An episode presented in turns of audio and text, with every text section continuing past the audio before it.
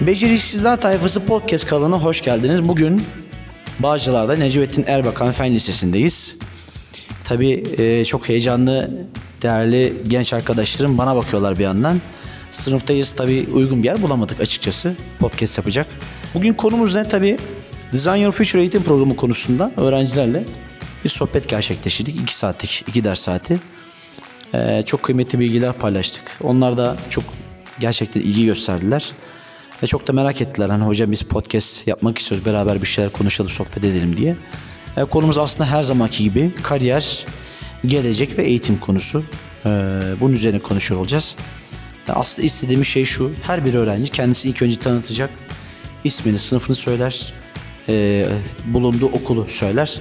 Hemen arkasından da bu üç tema üzerinden geleceğe nasıl baktığını aslında anlatır. Semanur Korkmaz Göz, Necmettin Erbakan Fen Lisesi'nde 10 sınıfındayım. Ee, gelecek hakkında aslında Ömer'in tam tersine ben hiç ümitli değilim. Tam tersine ümitsiz bir vaka gibi hissediyorum. Ee, hedefim aslında tam olarak yok ama kendimi tıpa ve doktorluğa daha yakın olarak hissediyorum ama bu da tam değil. Ee, geleceğim meslekler hakkında mesela e, fizik ya da biyolojiyle de ilgilenmek istiyorum. Genetik mühendisliği falan da olabilir. Ama onları kendime yakın bulmuyorum. Ben Azra Naz Doğutaş. Necmettin Erbakan Fen Lisesi'ne ONHE'ye gidiyorum. Benim aslında gelecek hakkındaki düşüncelerim böyle hani filmlerde izleriz ya böyle uçan arabalar, çok yüksek bir refah seviyesi, herkes mutlu. Benim bununla görüşüm tam tersi. Bence gelecek hiç böyle bir şey olmayacak. Daha büyük bir kaos ortamı olacak. Sadece dünyanın belli bir kesimi refah içinde yaşarken büyük bir kısmı %80'i %90'ı büyük bir sefalet içinde olacak. İnsanların çoğu ümitsiz olacak. Bence ütopya yerine distopyalar bana daha yakın geliyor bu konuda. Şu an psikoloji veya PDR okumak istiyorum ama bunu da iyi bir üniversitede okumak istiyorum. Çünkü her yerde bir sürü üniversite var. Kötü bir üniversitede okuyunca bir anlamı olmayacak benim için. Hani elimde sadece bir kağıt parçası olacak diploma olarak. İyi bir üniversitede iyi bir şey yapamazsam girişimcilik yapmak istiyorum aslında. Böyle mesela bir e, site kurmak atıyorum. Büyük markaların sahip olduğu satın siteleri gibi bir site kurmak veya şu an tekstil kısmında, mobilya kısmında çok büyük işler var. Bu tarz bir girişimcilik de olabilir. Böyle bir şey kurmak istiyorum. Yani öyle şu an. Ee, ben gelecek e, dur. gelecek hakkında pek ümitli değilim. Çünkü daha hiçbir şey karar veremedim. Ne okumak istediğimi falan karar veremedim. Aklımda birçok e, konu var ama çok kararsızım. Teorikte bilgi, pratikte uygulama. Aslında bundan diyorsun. Bilgiyle uygulama bir arada olmalı. Bilgisiz uygulama, uygulamasız bilginin hiçbir anlamı yok. Ee, geleceğe karşı bakışım. Ben de geleceğe karşı pek fazla ümitli değilim aslında. Normalde ben e, gelecek hakkında nöropsikolojiye ilgi duyuyorum aslında. Nöropsikoloji okumak istiyordum ama Türkiye'de fazla olanak bulamıyorum nöropsikoloji konusunda. E, yurt dışında daha fazla e, eğitim olanakları var. Bunun için yurt dışına gitmem gerekiyor. Ama yurt dışına gitmek için de yine gerekli olanaklarım yok. E, burs kazansam diye düşünüyorum. Burs kazanmak için de yine çok fazla çalışmam gerekiyor. Bunun yanında burs kazandım yine para gerekiyor yani orada bulunabilmem için. Ee, bunun dışında nöropsikolojiyi seviyorum e, ama okuyamıyorum Türkiye'de. Ben de beyin cerrahı olmak istiyorum. Yani Adım Yeliz, soyadım Şeker. 10H sınıfında okuyorum Necmettin Erbakan Fen Lisesi. Ee, geleceğe kendi açımdan baktığım zaman aslında kafam bir hayli karışık. Ee, alan açısından çok farklı alanlar ilgimi çekiyor ve hangisinin daha fazla çektiğini anlayamıyorum. Yani tıp düşündüm, geçmişte daha sonra fizik düşündüm, yazılım mühendisliği düşündüm, dil bile düşündüm aslında ama gerçekten bilmiyorum. Girişimciliği ben de düşünmüştüm bir dönem. Ee, yani aslında kafam bayağı karışık. Aslında şey konusunda da karışık mesela. e, Türkiye içinde mi okumalıyım yoksa yurt dışını düşünmeli miyim? Bu konuda da kafam karışık. Benim söylemek istediklerim şunlardı. Ben geleceğe ümitli bakıyorum derken kendi geleceğime ümitli bakıyorum. Dünyanın geleceğini hiç ümitli değilim. Dünyanın bizden sıkıldığını düşünüyorum. Dünya hani 100 yıl, 200 yıl kaldığını düşünüyorum dünyanın ömrünün. Ha, tamam. Ee, şey, o yüzden aslında amacım, yani düşüncem, ben uzay mühendisliğini de düşünüyordum. Ee, uzay mühendisliğine yeni gezegenlere, yeni şeylere git- gitmeyi çok istiyorum, düşünüyorum. Lost in Space mi Evet. Yani ayrıca uzaylarla da belki karşılaşabiliriz diye düşünüyorum. Çünkü hani Mesela bu burayı keselim. Ma- Ee, şey, şöyle kapatmak istiyorum. Ee, uzayda bizden başka canlı yok demek, okyanustan bir, da- bir kaşık su alıp balinalar yoktur demekle aynı şeydir.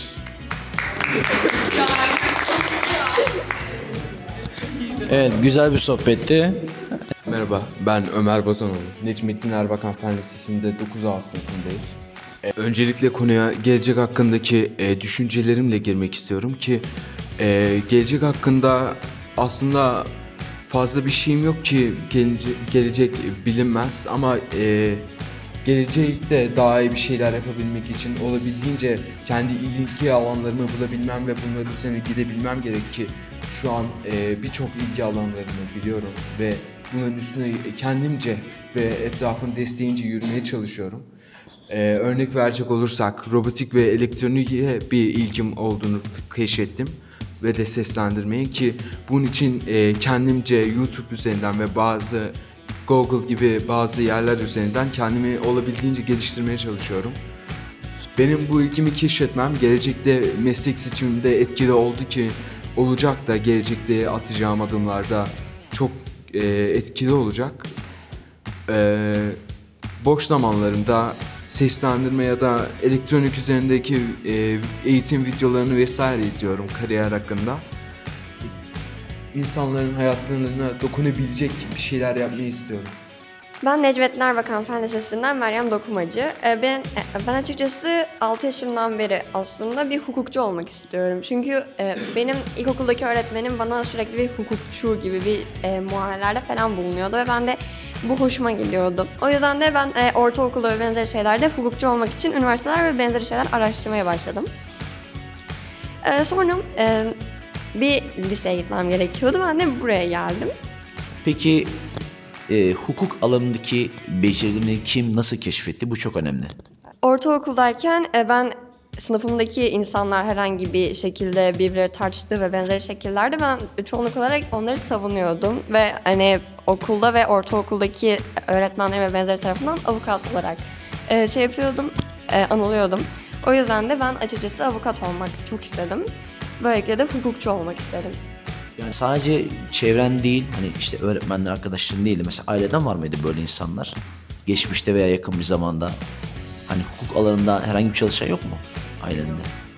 Yok. Peki e, bu araştırmaya o zamanlar mı başladın ve hala da bu araştırman devam ediyor mu? Yani hukuk alanında, işte adalet alanında ne tür iş alanların olduğunu yani bir avukatlığın dışında neler yapabileceğini biliyor musun? Bazı hukuk bürolarına veya holdinglerde çalışmak istedim. Ee, mesela bir, bir bankada veya e, bir giysi firmasında bir hukukçu olarak onların e, avukatı olarak çalışmak istedim. Bunlar için de bazı şirketlere baktım aslında. Araştırdım. Evet. Hangi şirketler var? Hocam aslında bir e, Akbank'ta veya bir Opet'te falan çalışmak aslında güzel olabilirdi onların avukatlığını yapmak. Evet, bugün e, moderatörlük işi bana verildi. E, nereden çıktı bilmiyorum ama doğaçlama. Ben de doğaçlamayı severim. O yüzden bu şekilde devam edeceğiz. Ben ben Duru Melek, e, 10. sınıf öğrencisiyim. 14 yaşındayım. Bu erken başlayan tayfadanım maalesef. E, çok dışa dönük ve e, konuşmayı seven biriyim. E, bu yüzden de büyük ihtimalle bu işe ben atladım. E, yanındaki arkadaşlarımla da sohbet etmeyi genellikle sevdim. Ve e, önce en genel konulardan başlayıp sonra herkesin daha detaya inebileceği konulara geçeceğiz. O yüzden ilk başta ben Akif'e mikrofonu vermek istiyorum. Genellikle toplum ve kültür açısında çok değerli fikirleri olan bir arkadaşımız. Ee, toplum herkesin hayatını oluşturan bir e, kalıbı oluşturuyor aslında. Herkes hayatında belli bir kalıba uyma ihtiyacı hissediyor ve bu da o kalıp da toplumdan çıkıyor. Ve hani insanlar aslında belli kalıpların dışında olabiliyorlar ve bu yüzden dışlanıyorlar. Fakat e, her insanın farklı olduğu ve toplumun da bu kalıba uyum sağlam, bu kalıbı değiştirmesi gerektiğini düşünüyorum. Akif'in de bu konuda düşüncelerini almak bence çok keyifli olacak. Toplumun lisedeki akademik başarıya bakış açısını bence. Yani neden lise başarısı gerekli? senin için gerekli? Hocam toplum daha çok iyi bir liseye gidersek iyi bir üniversite oradan da iyi bir iş hayatı atılacağımızı düşünüyorlar ama bence böyle bir şey yok. Kötü bir liseye gidip de çok çalışarak da iyi bir üniversiteye gidebiliriz. Veyahut iyi bir üniversiteye gidip de başarısız olma ihtimalimiz de var. Bu genellikle öğrencinin çalışmasına bağlı. Yani okul tipi Bence okul tipinden öncelikli olarak öğrencinin çalışması ve azim göstermesi gerekiyor, gayret etmesi gerekiyor. Çünkü en iyi okullara gidip de tembel olan bir öğrencinin bir şey yapabileceği ya da bir öğrencinin aşırı iyi bir okula gitmesi hiçbir işe yaramayacak. O zaman ikinci soru gelsin şöyle olsun. Bir lise öğrencisi fen lisesi veya meslek lisesi fark etmeksizin lisedeyken akademik başarının dışında zaten kendi eğitimimizde konuşuyoruz sen kendi pencereden bakarak ne düşünüyorsun? Sadece akademik başarı yeterli mi? Bunun için neler yaptılar sence? Bence hocam yeterli değil çünkü lisedeyken artık oraya geldiğimizde bir sonraki artık iş hayatı olacak. Orada tanıdığımız kişiler oldukça önemli. İleride tanıyacağımız kişiler, lisede tanıştığımız kişiler, ileriki iş hayatlarımızda bize çok yardımcı olabile- olabilirler. Meslek lisesinde ya da Anadolu e, Fen Lisesi bir fark etmiyor hocam. Çünkü İkisinde de sosyal hayat oldukça önemli. İkisinde de sosyal becerilerimizi geliştirmeliyiz. Yani meslek lisesinden çıkıp da iyi bir yere gidebiliriz. Fen lisesinden çıkıp da kötü bir yere gide- gidebiliriz.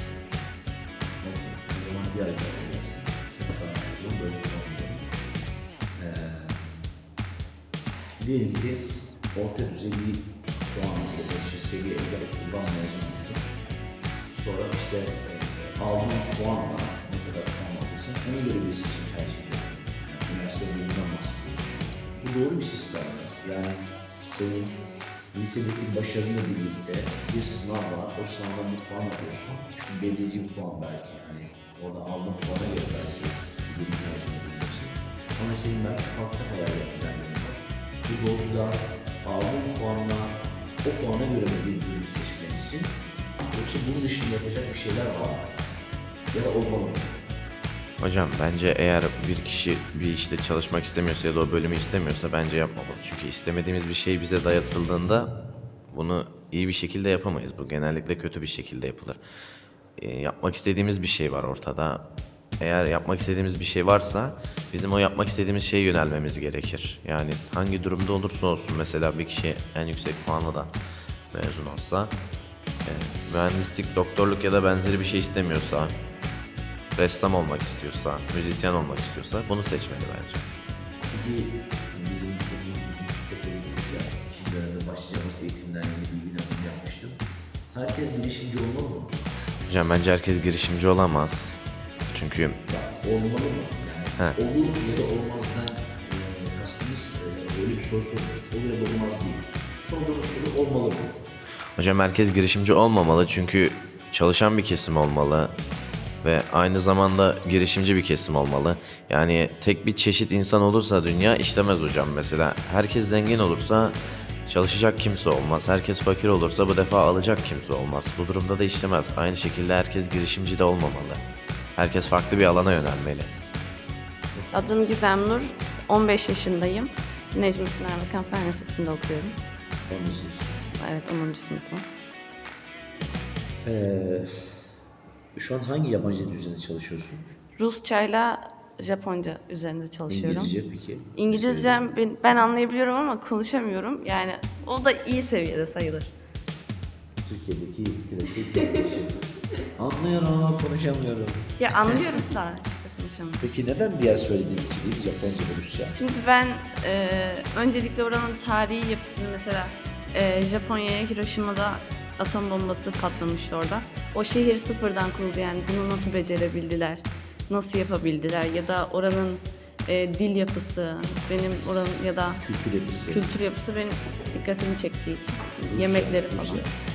Bilmiyorum onun da içimden bir sevgi var oraya doğru neden olduğunu bilmeden öğrenmeye çalışıyorum.